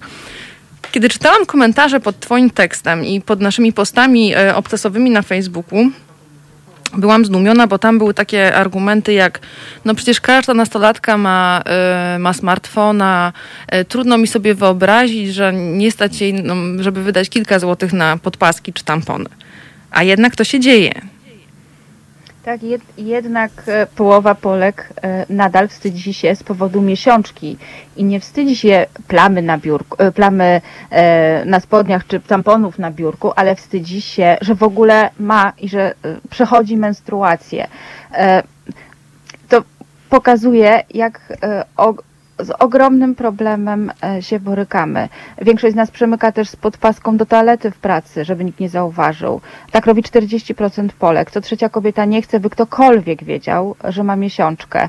E, I no, to jest naprawdę zdumiewające. A jeszcze, a wracając do badań Marty Majszak, to ona mi też opowiadała o dziewczynkach, które mówią coś strasznego. To znaczy one żałują, że są kobietami, e, bo przechodzą miesiączkę ciężko, nikt im nie powiedział, co robić, kiedy na przykład boli cię brzuch, albo czy powinnaś pójść do lekarza, bo też to niesie ze sobą, to, to tabu niesie ze sobą konkretne konsekwencje zdrowotne, bo dziewczynki na przykład wstydzą się pójść z obfitą miesiączką albo z bólami menstruacyjnymi do lekarza. No to jest potworne. I niestety tak, to jest e, zdumiewające, bo nam się wydaje, że że jest, żyjemy w świecie świadomych kobiet, o miesiączce tyle mówi się w mediach, jest w reklamach, nieważne, że już z niebieskim płynem, ale jest, a w niektórych już nawet z czerwonym. E, I wydawałoby się, że wszystkie mamy dostęp do tych informacji, a jednak nie. Jakiś czas temu ja się spotkałam z dwudziestolatką, dwudziestoletnią dziewczyną, która opowiadała mi o swojej pierwszej miesiączce. Trudno w to uwierzyć, ale ona nie wiedziała, czym jest menstruacja. Dostała tej miesiączki na wyjeździe z wujostwem. Przez trzy dni ukrywała e, krew, to znaczy wkładała sobie w majtki właśnie papier toaletowy, bo nie wiedziała, co zrobić. Nie była jakaś przerażona, to znaczy ona gdzieś słyszała, że e, coś się z kobietami takiego dzieje, być może w szkole, nie wiem czy na biologii, bo to chyba jeszcze właśnie był ten etap, kiedy nie miała biologii. I wydawało jej się, że, że po prostu musi to ukryć, bo nie wypada jej powiedzieć, że coś się dzieje z tym miejscem, e, ciotce i wujkowi. E, no ale wydawało jej się, że ukrywa, ale zostawiała po sobie ślady na krześle, na kanapie, w łazience, jakaś kropelka. I wujkowie to zauważyli i zrobili jej okropną awanturę z tego powodu, e, że nie dba o higienę. Więc to było potworne, a w domu usłyszała od matki, że po prostu ma spalać piecu zużyte podpaski, żeby bracia nie zauważyli. No to jeśli my z takim komunikatem wychodzimy do nastolatek i młodych dziewcząt, to trudno się dziwić, że wyrastamy na społeczeństwo kompletnie niewyedukowane e, seksualnie. No ale to wszystko wynika właśnie z braku edukacji e, seksualnej w szkołach. Ja też nie chcę żeby brzmieć tak, jakbym była super świadoma i wolna, bo ja też nie jestem wolna od problemów e, dotyczących e, tabu związanego z menstruacją i też e, przemykam z ręcznikiem do pralki, żeby nikt nie zauważył, że tam jest jakaś kropelka albo z poplamionym prześcieradłem, żeby czasem dzieci nie zobaczyły. Czasem się na tym łapię, że lety, co ja robię, przecież w zasadzie nic się nie dzieje, nikogo to nie niepokoi. Wszyscy wiedzą, że kobiety. Mamy, my, my, to mamy w głowach, po prostu zostałyśmy tak e, nauczone. Kobiety po 30, po 40 wciąż to, to nie są tylko dziewczynki. To, to znaczy, my jesteśmy tymi dziewczynkami, które, e, które z tego wyrosły i które z tym wyrosły. E, I mimo tego, że jesteśmy świadomymi kobietami, nie chcę mówić, że wydawać by się mogło, że jesteśmy świadomymi kobietami, bo jednak uważam, że jesteśmy świadome i mądre w wielu kwestiach ale ten, to tabu, ten, to poczucie takiego wstydu, e, to właśnie to przemykanie, ukrywanie. Ty piszesz o tym, że mm, ukrywamy w śmieciach gdzieś głęboko na dnie kosza te zużyte podpaski na przykład. E, no to się wydaje nieprawdopodobne, ale jednak wciąż jest naszą e, codziennością. Ale zrobimy teraz krótką przerwę, a po niej, a po niej porozmawiamy o tym, jak z tym tabu sobie właśnie sobie właśnie radzić, jakie przełamywać. E, I trochę porozmawiamy o tych komentarzach pod Twoim tekstem, innymi tekstami, tam, kiedy to właśnie była okładka Wolnej Soboty, Gazety Wyborczej, e, pojawiło się bardzo wiele takich głosów i kobiet, i mężczyzn. Mężczyźni pisali na przykład o tym, no świetnie, to teraz w ogóle zro, zróbmy plakaty o erekcji. No to zróbmy plakaty o erekcji, nie ma w tym nic dziwnego. E, nie ma jakiegoś e, właśnie odium wstydu, czy, czy tabu, czy jakiegoś e, nie wiem, ścigania kogokolwiek za to. Wręcz przeciwnie, często mamy to ograniczenie w głowach. I o tym po krótkiej, krótkiej przerwie porozmawiamy. Monika, zostań na linii, dobrze? Jasne. Dzięki. Słuchajcie powtórki programu.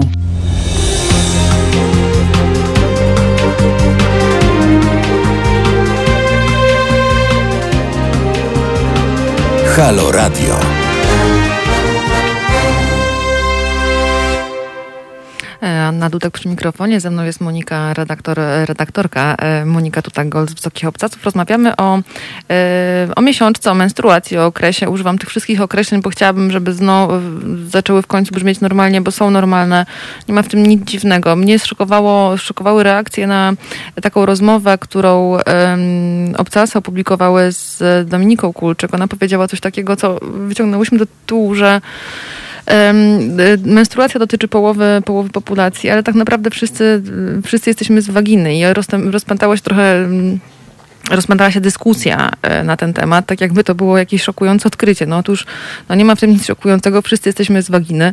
E, powinno być to absolutnie naturalne. E, teksty między innymi Moniki, innych dziennikarek e, Wysokich Obcasów i Gazety Wyborczej e, normalizują ten temat, który powinien być normalny, ale wiemy i to wiemy też po komentarzach, że wciąż, e, wciąż nie są.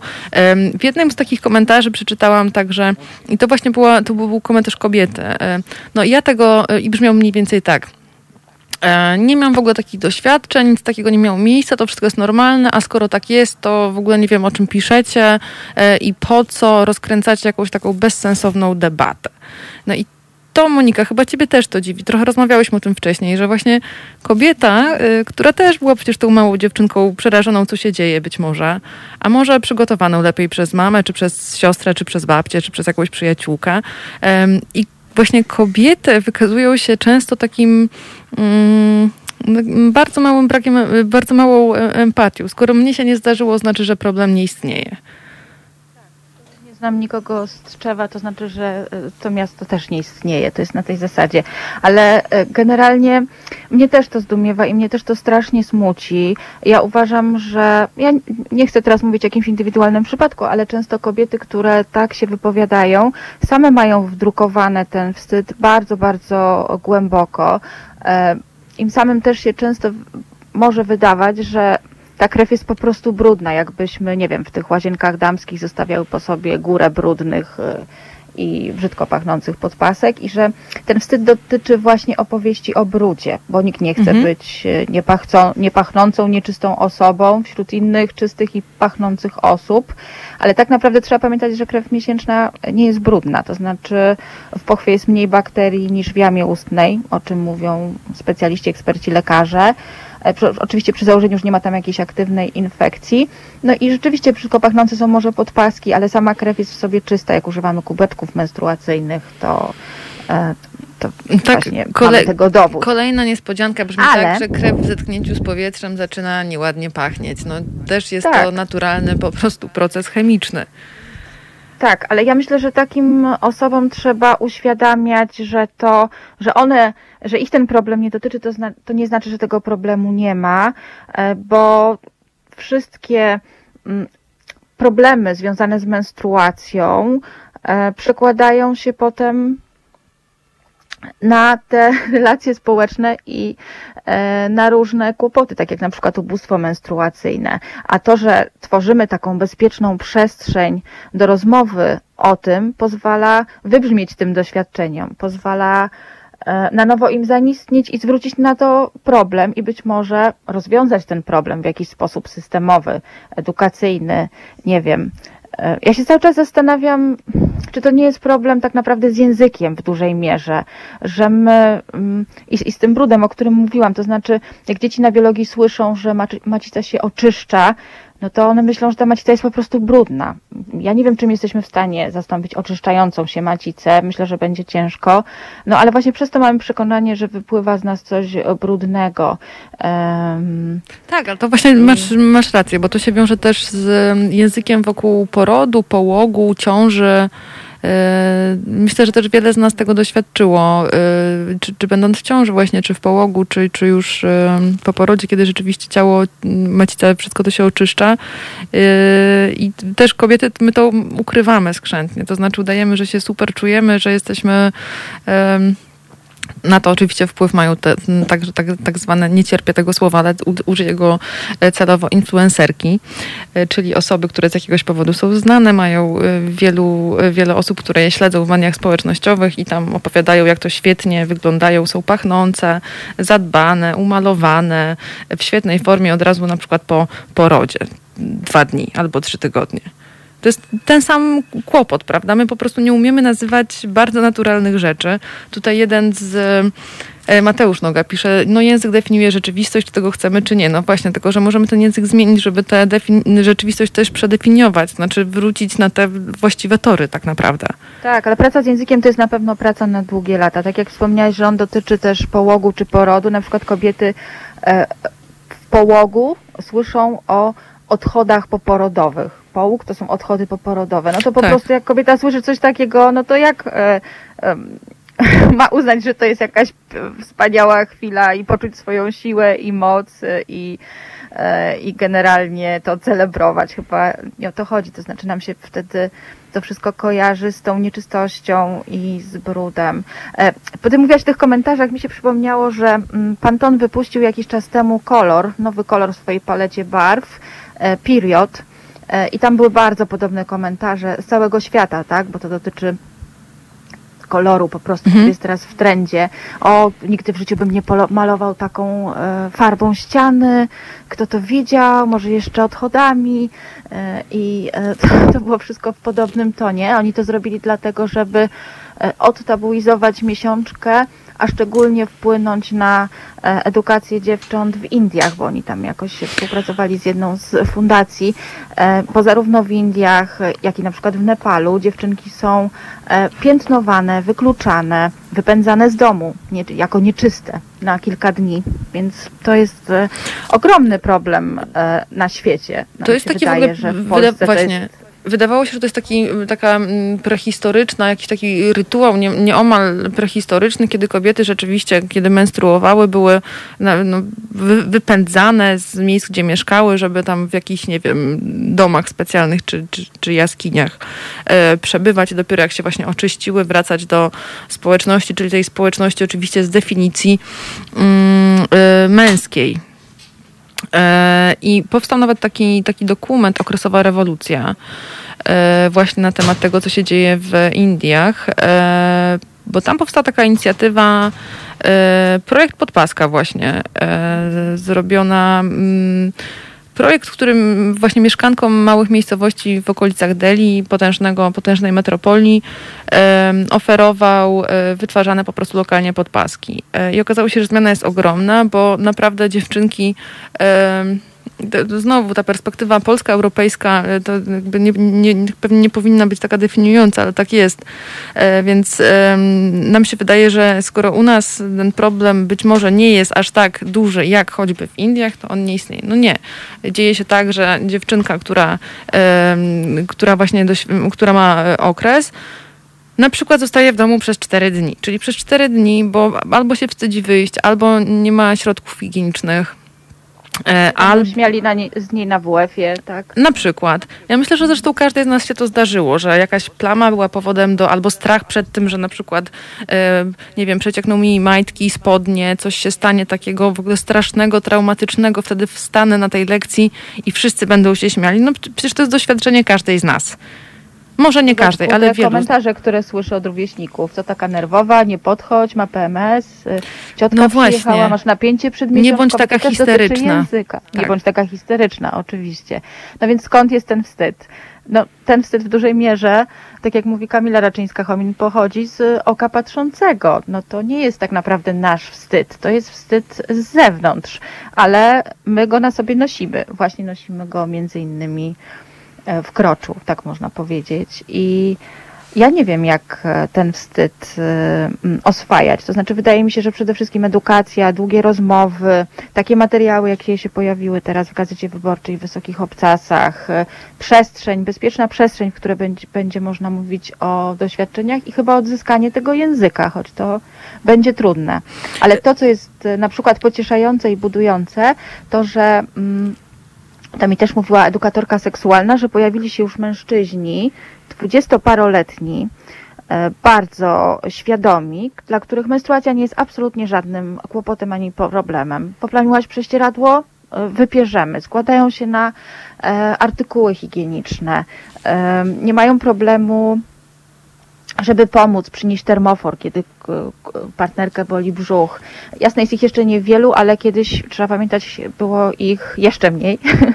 E, I ona też mi wspominała, że największy problem mają ci mężczyźni w takim przedziale wiekowym 40-50 lat, którzy tak naprawdę mm, jeszcze nie wiedzą, jak reagować, bo ci starsi są już bardziej empatyczni, bo mają na przykład córki w takim wieku, córki e, menstruujące i nie mogą sobie wyobrazić, że ktoś miałby ją zawstydzić, jak to, z takiego powodu, więc oni się bardziej empatyzują. No ale ci młodzi są jakąś taką nadzieją, no ale jeszcze też wiele jest e, do zrobienia w edukacji kobiet i, i, i w pracy z kobietami, żebyśmy też same dla siebie potrafiły być empatyczne. Zaraz do tej empatii wrócimy. E, Mamy telefon od słuchacza, ale zanim się połączymy, chciałam przeczytać dwa komentarze. Piotr e, Zychowicz pisze, proponuje winy tego stanu rzecz szukać w religii. Rzeczywiście to jest e, bardzo merytoryczny komentarz tak naprawdę, tylko że na e, prawdopodobnie na całą kolejną audycję. Ktoś inny pisze, pamiętam taki artykuł, jak katechetka w jakiejś szkole mówiła o krwawych łzach macicy, która płacze, bo nie ma dziecka. I na pewno do tego wrócimy. Wow.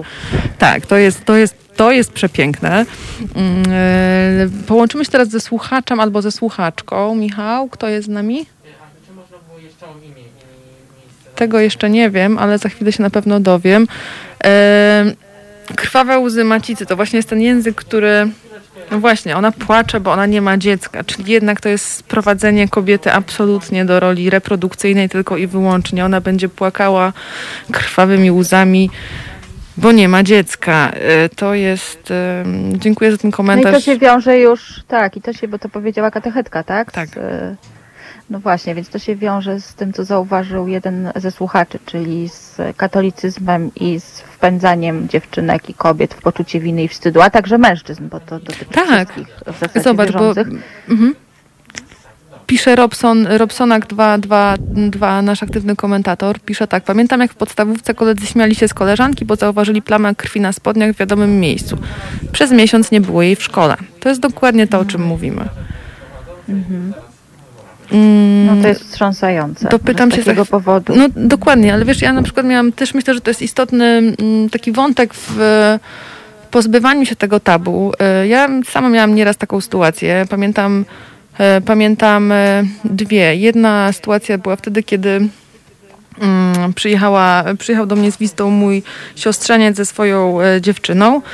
Oni mieli wtedy 20 lat i ona obudziła się rano, przyszedł do mnie właśnie mój siostrzeniec i mówi, słuchaj, no tak mi przykro, przepraszam, ona się wstydzi cię przyjść, bo no, dostała okresu, jest zakrwawione prześcieradło. Ja byłam zszokowana, że ona może mieć z tym problem. E, oczywiście ją przytuliłam, powiedziałam, że wszystko w porządku i, i, i po, potem pogadałyśmy. A sama miałam taką sytuację na, podczas bardzo ważnego zawodowego spotkania z producentem radiowym zresztą w, kiedyś w Johannesburgu. I okazało się, że podczas bardzo miłego lunchu właśnie niespodziewanie dostałam menstruacji. Byłam w biało y, niebieskiej sukience w paski, która absolutnie przeciekła. Byłam wstrzy- po prostu zawstydzona potwornie, byłam już po trzydziestce. A on mnie wziął za rękę, mówi Anka, słuchaj. Ania, bo nie, nie powiedział Anka, ja mam, y, ja mam pięć sióstr, chodź do łazienki, ja ci pomogę się tej plamy pozbyć. W ogóle wszystko w porządku. I ja byłam w szoku. Tutaj chłopaki właśnie też na mnie patrzą i chyba y, nie wiem, czy wiedzą, że to jest istotna y, opowieść. Ale mamy słuchacza, tak? Słuchacza czy słuchaczka? Słuchaczkę. Wiktoria Dzień dobry. Dzień dobry. Proszę Panią, dobry. mam pytanie. Ja jestem osobą z porażeniem mózgowym. Mhm. Jest pandemia. Nasz kochany rząd nas olał po, po wszystkim. Mm, Rząd tylko myślał o osobach starszych. Panowie z rządu są też osoby niepełnosprawne, którzy żyją samotnie. Jak pani na to się zapatruje, pani redaktor? Czy to nie jest dziwne? Myślę, że, jest to dziwne. myślę, że absolutnie to jest temat, o którym już myślałam od jakiegoś czasu, żeby się nim zająć w, w audycji i na pewno o tym porozmawiamy, tak, bo e, uważam, że sytuacja, e, znaczy to nie, nie, nie trzeba być tutaj prorokiem, żeby zauważyć, że sytuacja osób z niepełnosprawnościami jest teraz nie, nie do pozazdroszczenia i rzeczywiście rząd... Mam, ja tylko chcę pani powiedzieć. Ja mieszkam w Lącinie. Ja musiałam się wyprowadzić do dużego miasta. Proszę panią, Oj, e, zadzwonię pani kiedyś na wspólną audycję. Muszę pani zrobić tę audycję. Nie mam, nie są, nie są historie. Ale powiem tak. Jeśli nie będę zadłużać, żebym kupowała płyny do dysygnacji rąk na litrę polską.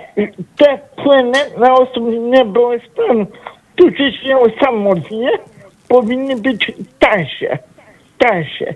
Rząd powinien pomyśleć o osobach samotnych. Nas, jest, jest nas niedużo, panie redaktor. Jest naprawdę niedużo. A trzeba nam, trzeba o program, bo naprawdę I my te- zostaliśmy w pandemii sami. I tak zrobimy. Bardzo Pani dziękuję za telefon. To jest bardzo, bardzo ważny głos i na pewno myślę, że w przyszłym tygodniu porozmawiamy o tym, jak wszyscy też możemy wspierać osoby, które są samotne, e, także osoby, które są w jakiś sposób ograniczone, na przykład, e, na przykład przez niepełnosprawności rozmaite. Więc bardzo dziękuję za te, ten telefon, za inspirację do audycji E, i też zachęcam Panią i zapraszam do napisania do mnie maila. To jest dudek małpa halo.radio. E, Umówimy się, porozmawiamy. Zapraszam, żebyśmy mogły na antenie jeszcze porozmawiać o, o tym, co można zrobić i jak wygląda teraz codzienność, ta pandemiczna codzienność e, bardzo wielu osób. No, Proszę panią, ja jestem też osobą transpłciową, jestem po korekcie płci. E, Ja sobie poradziłam. Nie dziewczyna... Dobrze to słyszeć. Z poradzieniem mózgiem sobie poradziła, ale na literę polską, gdzie jest państwo? Gdzie jest państwo? My chcemy rękawiczki, my chcemy płyny, my No, chcemy prawdopodobnie w maseczki. kościele. E, My chcemy maseczki. My chcemy płyn dezynfekcyjny. Raz, raz na miesiąc 5 litrów płynu dezynfekcyjnego lub raz 5 litrów na dwa miesiące. Nam to starczy, żebyśmy mogli taniej kupić płyny na litrę polską. Bardzo, bardzo dziękuję za, za ten głos, za ten telefon. E, Zrobimy teraz e, krótką przerwę, a panią bardzo proszę o maila, w którym będziemy mogły się e, umówić na, na audycję za tydzień na przykład. Bardzo dziękuję. E, Teraz będziemy mieć krótką, krótką przerwę. Monika, zostań jeszcze z nami, bo jeszcze zostało nam oczywiście tysiąc tematów do poruszenia. Będziemy miały kilka minut e, na co najmniej dwa, e, bo zaczęłyśmy o, rozmawiać o naszych osobistych doświadczeniach. Ja myślę, że mm, już zaczęłaś trochę o nich mówić, ale chciałabym, żebyś też e, powiedziała i mi, słuchaczom i słuchaczkom właśnie o tym, że dla dorosłej kobiety, matki i trojga dzieci to też e, może być e, niejaki, niejaki e, kłopot. E, I o tym po przerwie.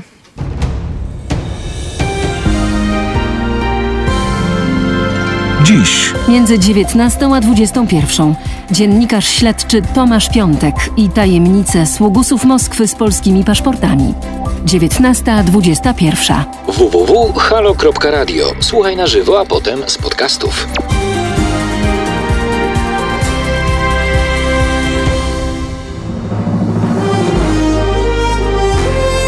Halo Radio. Halo Radio, medium obywatelskie. Warto go wspierać, warto go wsłuchać. Monika Płatek. www.halo.radio ukośnik SOS.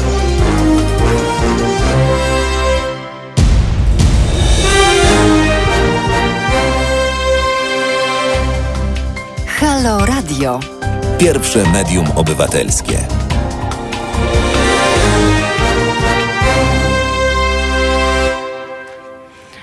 Dzień dobry, dzień dobry po raz kolejny. Witam po kolejnej krótkiej przerwie. E, Jest z nami Monika Tutak-Gold. Za chwilę, za kilka minut będziemy e, zbliżać się już do końca naszej audycji. Niestety, nad czym ubolewam, bo tematów zostało e, dużo. E, Jeden z e, John Smith napisał e, komentarz, nawet jest takie powiedzenie, że tylko wariat i dziecko mówi prawdę. Owszem, ale też e, dziennikarze i dziennikarki Halo Radio też mówią prawdę, a także goście i gościnie. To chciałam zaznaczyć. Dzięki za ten komentarz. E, Monika, jakie jest twoje takie właśnie osobiste doświadczenie? mm, tak jak powiedziałam, dorosłej kobiety, dziennikarki, matki, e, żony, matki e, e, trojga fantastycznych dzieci, właśnie z, z miesiączką. Miałaś jakieś takie wstydliwe sytuacje, które nie powinny być Oczywiście. wstydliwe, że się łapałaś, no Mnóstwo- opowiedz o tym. Mnóstwo i nie jestem od nich wolna, tak jak już e, Tobie i Państwu e, opowiadałam. Ty miałaś to szczęście, że miałaś obok siebie osobę, wtedy mówiłaś o tym spotkaniu e, w Johannesburgu, e, mężczyznę bardzo świadomego, mężczyznę wyrozumiałego. e, Bardzo który- młody chłopak, dwudziestoparoletni zresztą. A, no to super, czyli, czyli ktoś, kto cię nie zawstydził, tak? Ja miałam taką sytuację, że jechałam na rowerze i mm, no i niestety też przepuściły mi spodnie. E, Za mną jechał e, mężczyzna na rowerze, który tylko się tak e, jednoznacznie uśmiechnął mijając mnie, ale w domu się zorientowałam o co chodzi. E, I powiem ci, że ja potem pierwsza moja reakcja w domu była taka, o kurczę, on to widział, czyli, czyli dlatego tak zareagował, tak? Czyli Mhm. on to widział. Czyli cały czas mam w głowie to, że kogoś ta menstruacja może obrzydzać, krępować. Nawet a urazić, tak naprawdę prawda? krępuje mnie, nie, Tak. e, nie jego. I, I jakie ważne jest, żeby to otoczenie było bardziej mm, akceptujące. E, Więc to, e, to na pewno taka sytuacja, ale miałam też, miałyśmy też nawet Kiedyś mi koleżanka z redakcji opowiadała, że przyszła do pracy pierwszego dnia do kobiecej redakcji e, i niestety miała wielką plamę z tyłu na spódnicy, czerwoną plamę. E, No i była tak e, potwornie zawstydzona, że bała się pójść zapytać, czy może wrócić do domu, żeby, żeby się przebrać. Zrobiła to, w końcu się oczywiście zapytała i wszystkie koleżanki powiedziały, no jasne, przecież to nie jest żaden kłopot, a jednak tak głęboko siedzi to nam w głowach i, i sama wiem, że w domu też e, mm, no podpaski leżą na wierzchu, ale też e, nie mówię głośno o menstruacji, nie mm, zastanawiam się, jak będę się zachowywała, kiedy moja córka dostanie miesiączki, jak powinnam, e, co powinnam zrobić, bo teraz są nawet osoby, które wydają przyjęcia z tej okazji w drugą stronę, tak? To też może No. być krępujące dla dziecka. Nie wiadomo, jak postępować, czy, czy po prostu em, czy po prostu pójść do restauracji, y, uczyć to, że dojrzewa. E, Więc to nie jest wolne jeszcze od pytań. Tych y, pytań e, mam wiele e, i, i zobaczymy. No tak jak Ci mówiłam, no ja generalnie jak mam poplamione prześcieradło, to chowam je do pralki, chociaż mam oczywiście bardzo otwarty dom i fantastycznego partnera, E, a jednak to jest e, e, mocno um, zakorzenione. To znaczy u mnie w domu się generalnie o menstruacji e, nie rozmawiało. Wiedziałam, że jest, wiedziałam, że są podpaski, może w jakichś półsłówkach. Mama mi powiedziała, że jest miesiączka i tyle. I kiedy dostałam pierwszego okresu, akurat mamy nie było w domu, więc e, ojciec e, pobiegł do apteki, przyniósł mi podpaski, podał bez słowa e, i musiałam sobie radzić. E, ale jeszcze chciałabym powiedzieć, bo ty powiedziałeś o tym, to jest dla mnie takie fantastyczne słyszeć o tym facecie, który okazał się taki e, wyrozumiały. Ja byłam zszokowana, wiesz, mi było tak wstyd naprawdę, a on absolutnie podszedł do tego właśnie normalnie, dlatego też o tym powiedziałam, bo jakby to się zdarza, bardzo młody chłopak, yy, no ale to też jest, widzisz, to też jest y, taka opowieść o tym, że to wszystko było w mojej głowie. Znowu. Dokładnie. Dokładnie to siedzi w naszych głowach, chociaż to ośmieszanie dziewczynek, nie wiesz jakby się zachowała, gdybyś została ośmieszona, tak? Albo Tak. wyśmiana, zawstydzona. Najbardziej skrajnym przykładem jest to, że na przykład rok temu dziewczynka z Kenii e, e, popełniła samobójstwo, bo nauczyciel ośmieszył ją przed całą klasą, że przeciekła jej podpaska. Nawet to pewnie nie była podpaska, tylko jakaś, Jakaś e, szmatka. szmatka Mhm. włożona e, w majtki, więc takie dramatyczne sytuacje zdarzają się również na całym świecie, kiedy dziecko jest wytykane palcami, a wiemy, że ten wiek jest najbardziej takim wrażliwym wiekiem na, na ocenę grupy odniesienia, z którą się utożsamiasz. E, I też jeszcze a propos komentarzy, mi się przypomniało, że była taka sportowczyni e, Kiran Gandhi, perkusistka tak naprawdę, przebiegła maraton bez tamponu, żeby pokazać, że dla Mhm. Tak, to głośne zdjęcie, świecie, prawda? tak, środki sanitarne to luksus. Krew leciała jej po, loga, po nogach. I co się stało? No wylały się na nią wiadra hejtu. Ale nikt tak nie traktuje kolarzy, którzy załatwiają się w czasie jazdy, bo nie mogą inaczej i od, oddają mocz na bok. Albo piłkarzy, którzy smarkają na boisko, więc to jest niebywałe, jak, e, jaką dużą samoakceptację mają mężczyźni co do swojej fizjologii i jaką my mamy akceptację dla ich e, Ale już nie dla a jakiej swojej. akceptacji brakuje tak dla fizjologii kobiet i fizjologii kobiecej. E, To jest świetna, świetna puenta. Żałuję, że nie mamy więcej czasu, ale Państwu e, bardzo polecam tekst. e, On będzie w przyszłym tygodniu w Wysokich Obcasach, prawda? Twój tekst właśnie o tym, o czym rozmawiamy, o wstydzie związanym i tabu związanym z menstruacją. E, Więc ten tekst panu, e, Państwu bardzo, bardzo polecam. E, A Monice bardzo dziękuję za tą e, prawie 50-minutową rozmowę. E, O miesiączce będziemy pewnie wracać do tego tematu e, i będziemy walczyć z każdym tabu, które jeszcze jest obecne w sferze publicznej i tej bardziej prywatnej, bo one są nierozerwalnie połączone. Monika, bardzo Ci dziękuję, dziękuję też Państwu. Ja również dziękuję Państwu, dziękuję Ci. dzisiaj się już, już żegnam, słyszymy się za tydzień. Do widzenia.